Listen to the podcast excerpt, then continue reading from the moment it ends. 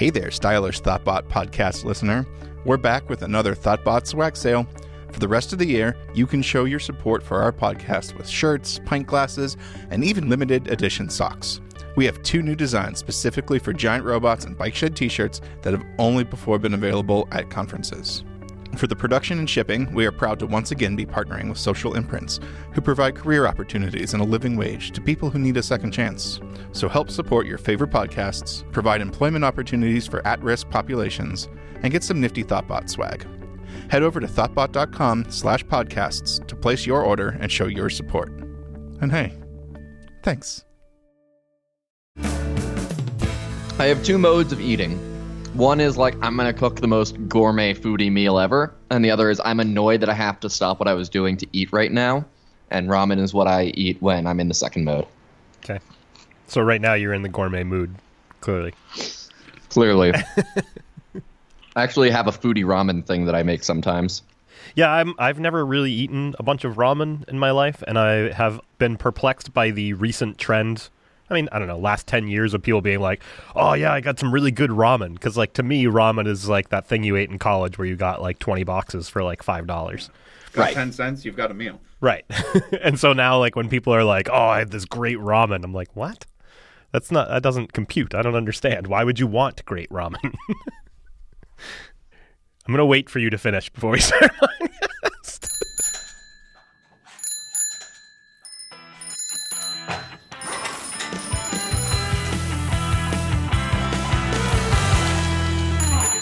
How was your RubyConf? It was good. I got to talk to Aaron Patterson about fast attributes. Fastributes? We're going to talk about Fastributes soon, but I want to do a quick. So, this was my first RubyConf, despite the fact that I'm on the program committee. I've been to like a bunch of um, RailsConfs. So, this is my first RubyConf, and it was a lot of fun. So, it's I knew it was smaller than RailsConf. It was a little shocking to me how much smaller. So, I Yeah. would say, just judging, I don't know official numbers, but just by judging like the size of the keynote room, it seemed to be about a third the size. Like it was, there's generally like three banks of those chairs when you walk in the keynote room in at a RailsConf. But that was actually kind of nice because it was much more compact. So it just fit in this like one hallway of conference rooms. Mm-hmm. And between talks, everybody came out into that one hallway and chatted with each other and figured out what they were going to go talk, go see next, and then went to the next thing. I like having the sponsor room separate though. Especially since I associate that with Tilde sponsoring, which means that there are couches I can go sit on. I do. I think that was a uh, several people commented on the lack of couches for or lack of seating in the hallway track area in general. The the seating Yeah. there was very limited, uh, and then you kind of had to walk a good distance, or you had to go upstairs to like the hotel part if you wanted to sit Or or go into the lunchroom, but like who actually wants to sit in the lunchroom not during lunch? right. So that was that was a little bit of a bummer, but I, I actually didn't do the hallway track. I think I went to a talk all but maybe one or two slots of the entire conference that I was there for. I missed Matz's fireside chat at the end because I had to go catch my flight, mm-hmm. but I went to a lot more talks, and I think part of that was because I had read all the proposals and wanted to see how some of those talks came off. Right? It was like, Sure. like I found myself when I was looking at the schedule, then going to the CFP app and being like, "What was the what was my feedback on this proposal? Oh yeah, I want to see how they handled this," and then I would go see those talks. But I saw a really a bunch of really good talks, a bunch of like super prepared speakers, like more so than I'd seen at previous big conferences that I've gone to. Like I saw one speaker, Jason Charnes, deal with a fire alarm. So obviously other speakers speaking at that same time had to deal with it. His talk, the theme of it was saving Ruby from a zombie apocalypse. So then when the fire alarms went off after he had just like laid out his entire theme, it kind of fit pretty well. He was just like, "Oh my god, it's happening." um, and you know, he dealt with that pretty well, I thought, because you know, when a fire alarm goes off, everybody just kind of looks around like, "Well, what are we going to do about it?" And he dealt with it well. And then I saw another talk by John. I think his last name is Feminella, and during his talk, his laptop almost caught fire. Like, the battery got so hot that it uh, his laptop overheated and shut down, and it took him a few minutes to figure out. Like we thought it was a AV glitch or something like that. And this is about halfway through his talk, and then he ultimately discovered like, oh, my laptop has left scorch marks on the podium. and so he, to his credit, just said, I don't think it's safe for me to continue using my laptop. So he did Right. the rest of his talk while looking at something on his phone, which I presume were like copies of his slides or something like that that he had on his phone. And he just did the rest of his talk that way, which I thought was like astounding. I probably would have soldiered on and been like, well, hopefully it won't start a fire. I'm just going to start up again, right? Like Yeah.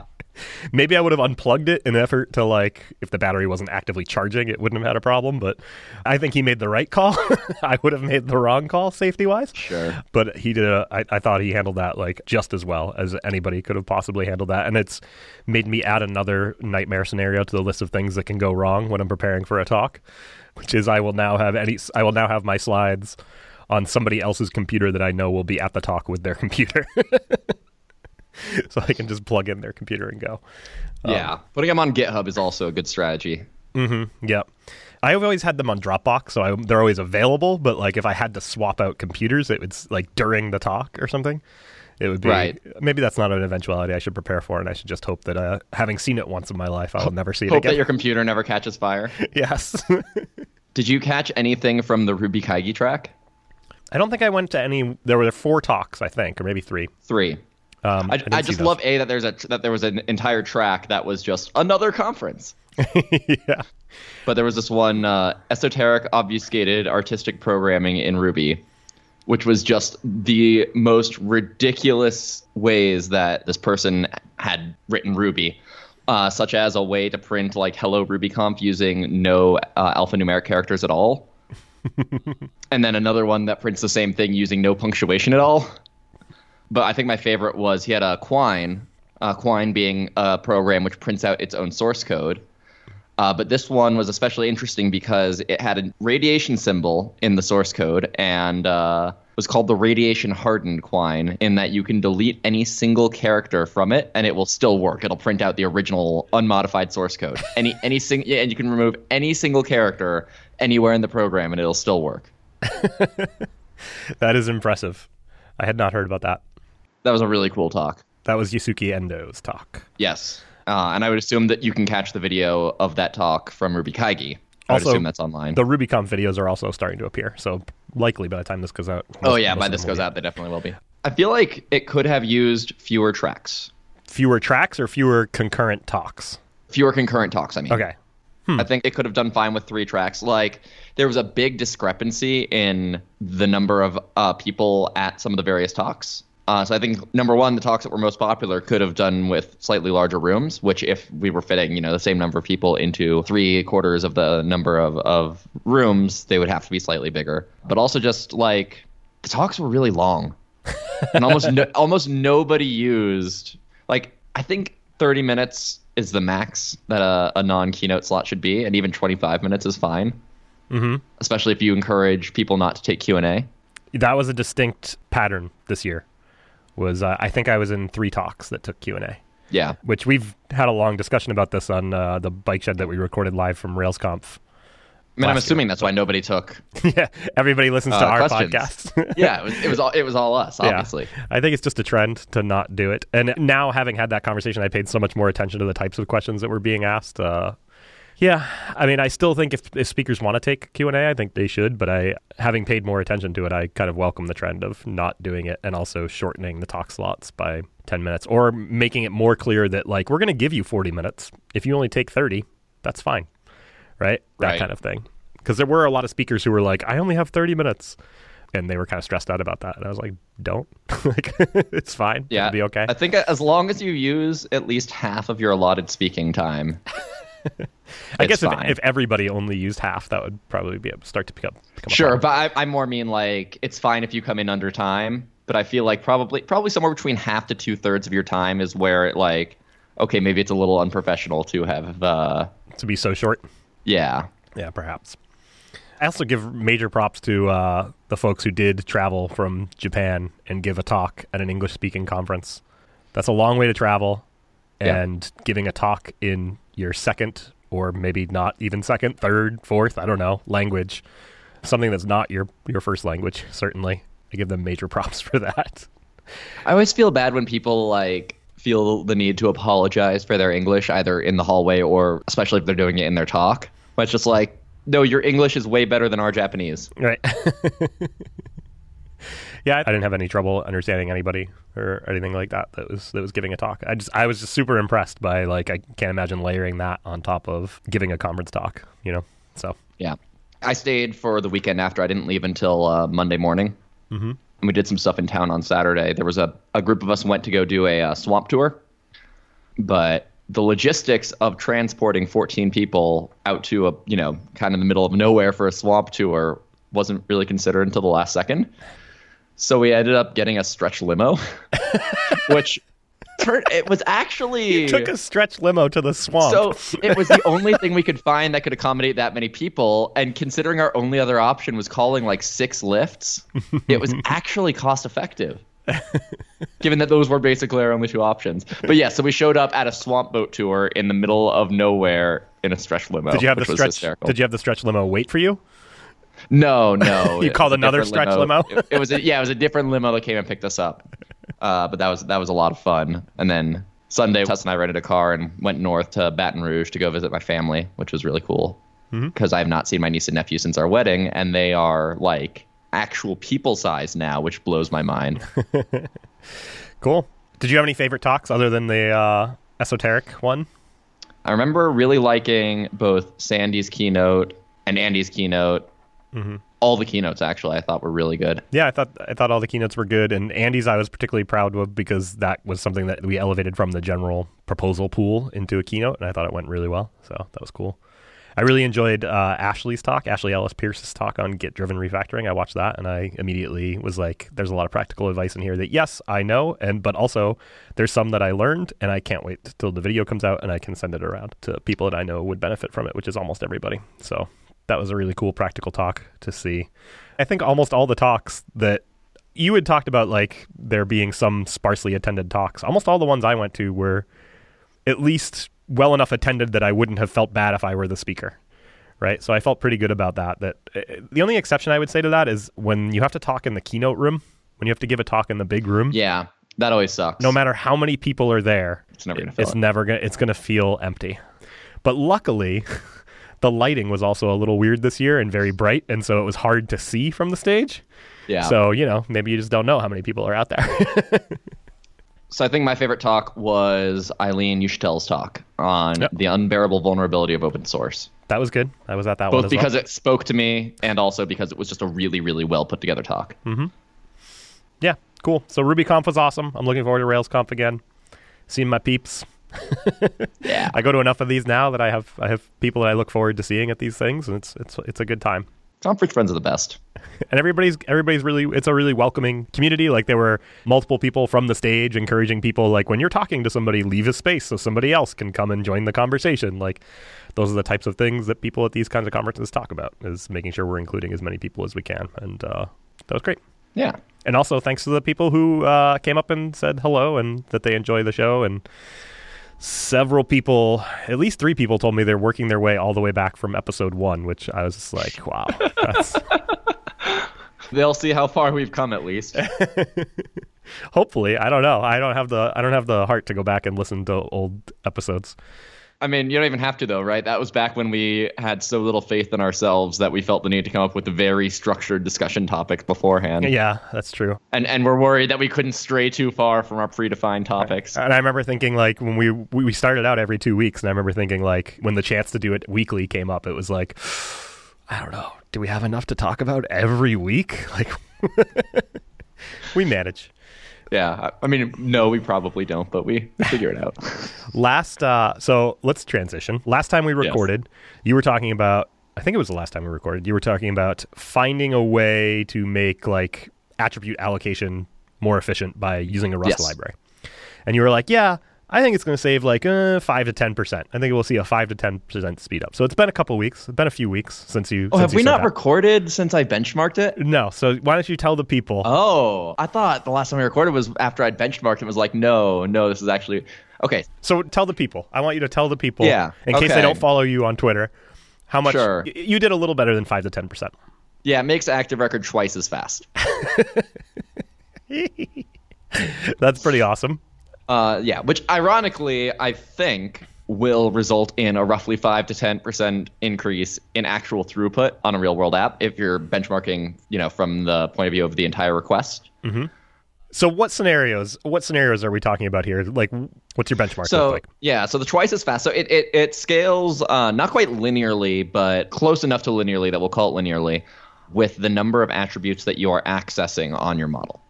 Uh, so there's one big difference in the implementation between of this new version and the Ruby version is that these objects were allocated lazily in the Ruby version.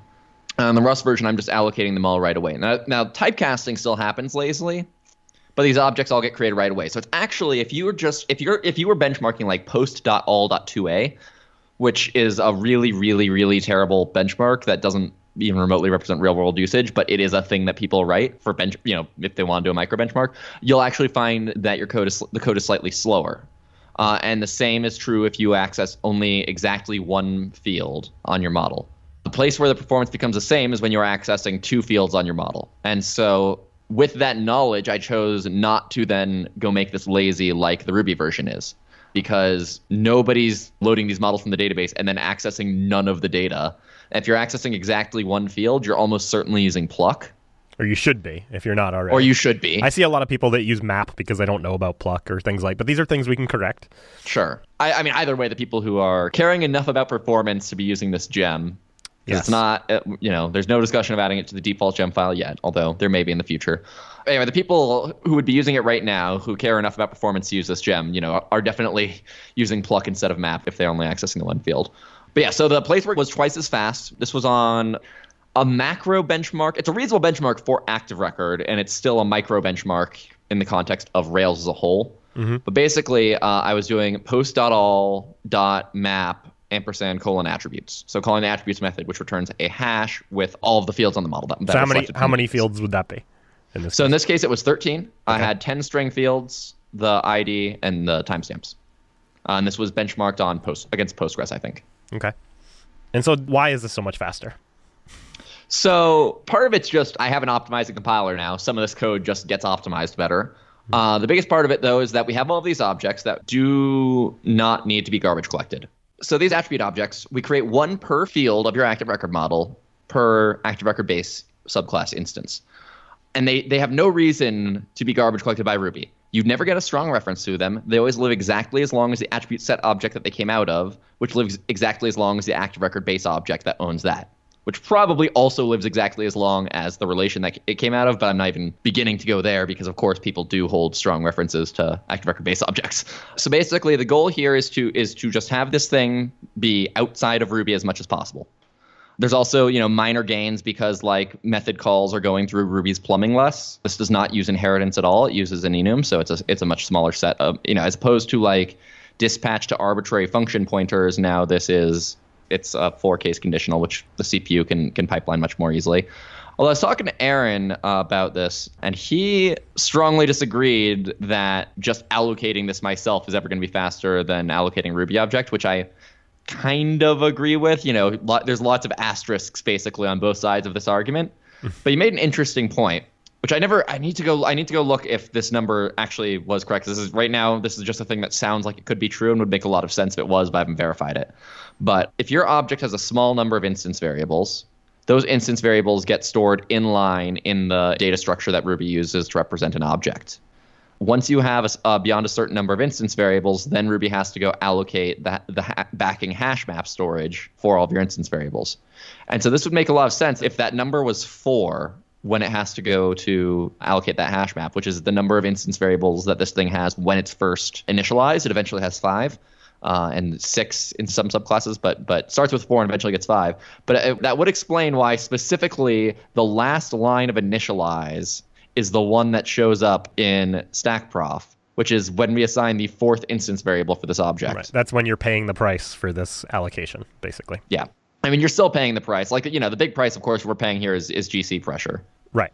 And then it's it is also like they all have to be allocated steps. So in my case, I actually can allocate it much faster because I know, oh, I need 12 of these things. I and so I allocate exactly enough space for exactly 12 of them and then stick them into that space.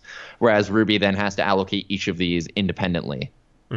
Now I have to be careful here because there are some individual heap allocations that happen, and this is sort of where I'm work- where I'm working right now. But basically, if I'm accidentally uh, cloning some of these things in places where it's unnecessary, which right now happens a lot, basically re- if this happens in a loop continuously allocating and freeing the same chunk of memory over and over and over again. Uh, it was bad enough that we had one test in active records test suite that took 30 seconds to run which normally takes you know an unperceivable amount of time. Okay. so i'm having to be careful with that and i've gotten rid of a lot of those cases. Basically some of the tricky bits come from making sure that i'm properly dealing with when memory is managed by ruby versus when it's managed by me.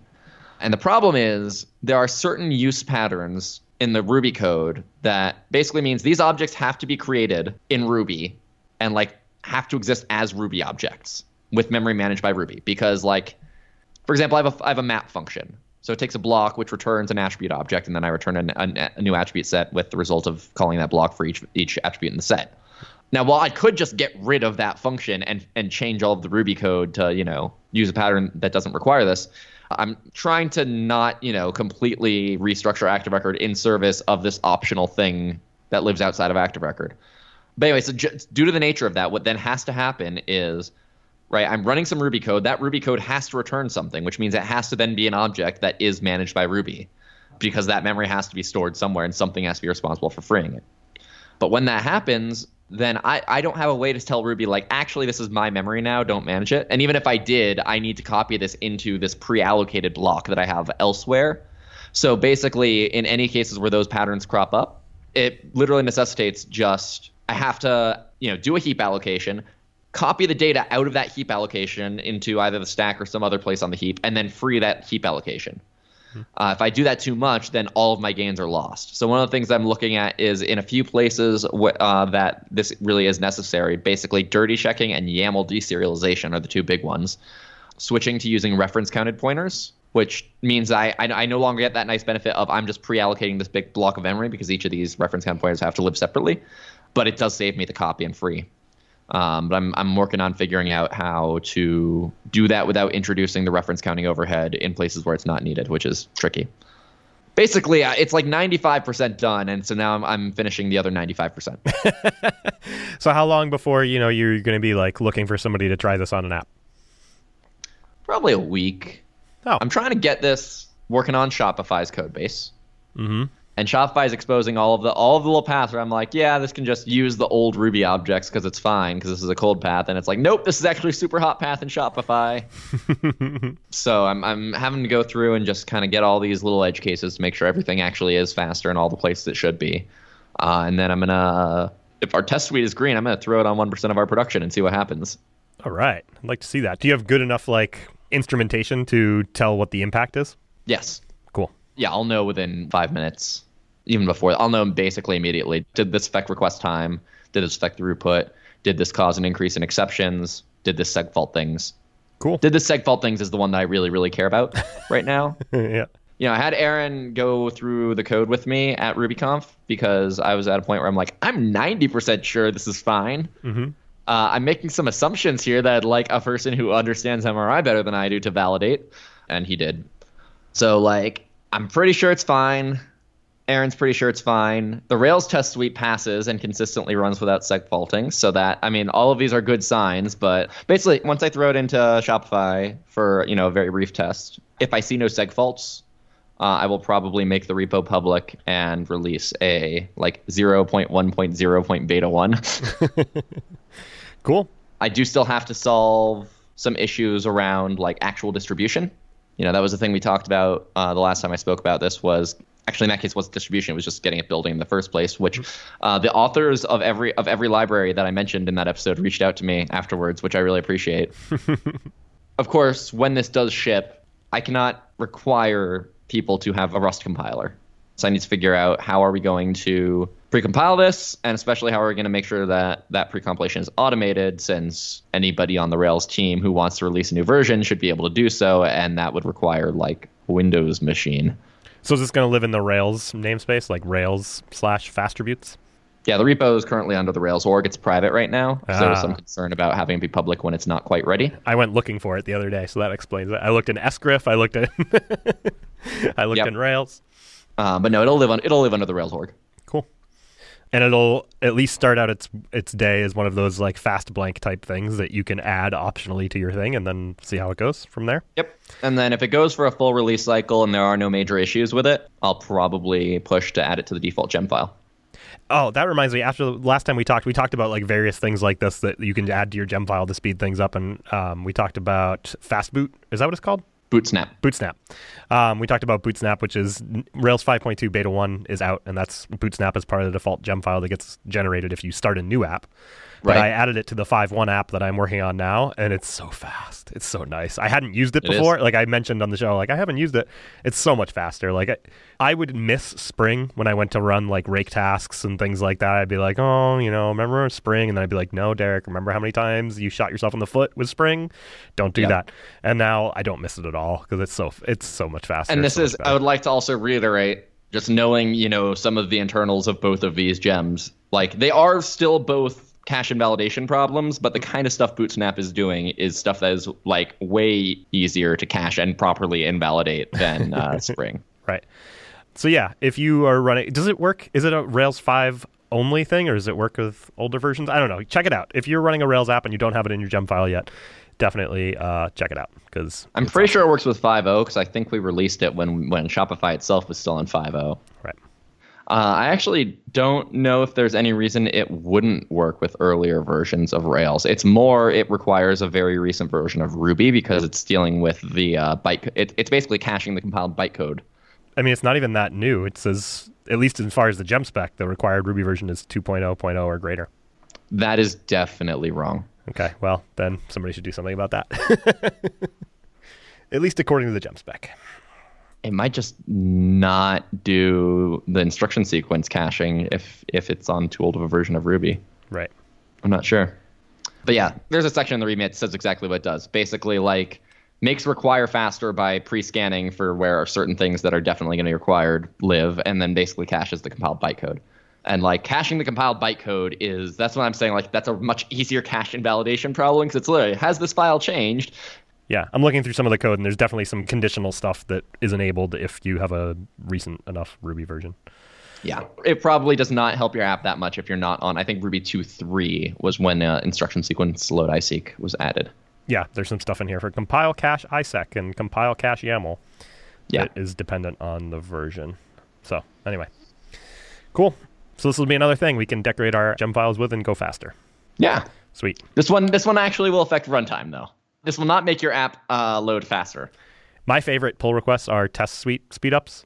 So there may be It will definitely right. have a much larger effect on your test suite runtime than it will on your server throughput. Right, because your test suite runtime is more Active dominated by active record because your unit tests, well, quote unquote unit tests, often use active record for creating records and things like that. Well, and then even even in your integration tests, a larger portion of your Flame graph is still going to be active record because like your integration tests, even if you're using Capybara, are still doing just less stuff than they would be in production.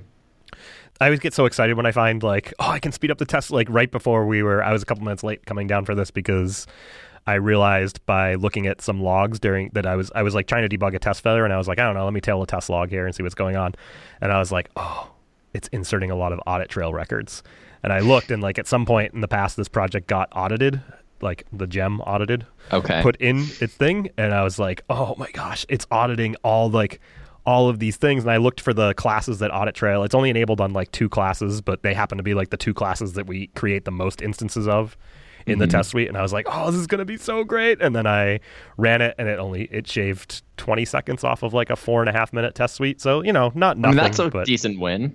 I was hoping for more, but then I went back and looked at the classes, and it's also only auditing on update. So like mostly we're creating records and then Uh, creating them in the state we want and not updating them. But but still, twenty seconds, nothing to shake a stick at. So yeah, I'll, I'll I mean, take you said it was seconds. a four and a half minute test suite, right? Yep. I mean, that's seven and a half percent. That's I had dreams of it being like forty-five seconds or something like that, but oh well. sure. I like to make wild guesses like that when I'm like, "Ooh, we're not doing this yet." Yeah. Um, anyway, should we wrap up? Oh, before we wrap up, so we have an ongoing swag sale. Did you know about that? I did not. Oh, well, I'm going to tell you about it. Yeah. So, you know, uh, last year when we went to RailsConf, we made available the Bike Shed t shirts, right? And they were only available if you were going to the conference because we hand delivered them. This year, we're making those available for purchase. If you go to thoughtbot.com slash podcasts, there'll be a link there to be able to, to do your shopping. And it's not only bike shed stuff, there's giant robot stuff, there's Thoughtbot socks, there's some stuff like that. So in the past, people have said that they've enjoyed the show. If you'd like a way to help support us continuing to do that, you can go there and buy some cool stuff and represent the bike shed. Don't buy that giant robot stuff. yeah, screw those guys. no, buy the giant robot stuff. It's cool. We have pint glasses, all sorts of stuff. So uh, check that out and support the show, and we'll really appreciate it. Wait, do we have bike shed pint glasses? No, we have Thoughtbot pint glasses. Oh, okay. Oh, we should I was, gonna, I was gonna say there better not be bike shed swag that I that I don't have. Oh, it was a limited edition bundle. Okay, hang on. So the giant robot shirt is actually really cool. I mean, the bike shed shirt is cool too, but the giant robot shirt, I was picturing it just being like a Thoughtbot shirt. And we have the Thoughtbot shirt, which is a nice shirt. It's a comfortable shirt. It's just like the regular Ralph logo in black. But the giant robot smashing into other giant robot shirt is pretty cool. There's two robots fighting. It's cool. It's a good looking shirt, and get some good looking socks. So yeah, I recognize this UI. yep. I wonder who you guys are using to handle the sale of the of this swag. It just emails Tom. Tom uh, Tom handles it all. all right. Show notes for this episode can be found at bikeshed.fm slash 134. As always, ratings and reviews on iTunes are much appreciated. If you have feedback about this episode or any other episode, you can tweet us at underscore bikeshed, email us at hosts at bikeshed.fm, or leave a comment on the website. Thanks for listening to The Bike Shed, and we'll see you next time. This podcast was brought to you by Thoughtbot. We are experienced designers and developers who turn your idea into the right product. With local studios in Boston, San Francisco, New York, London, Austin, Raleigh, and Washington, D.C., let's build something great together.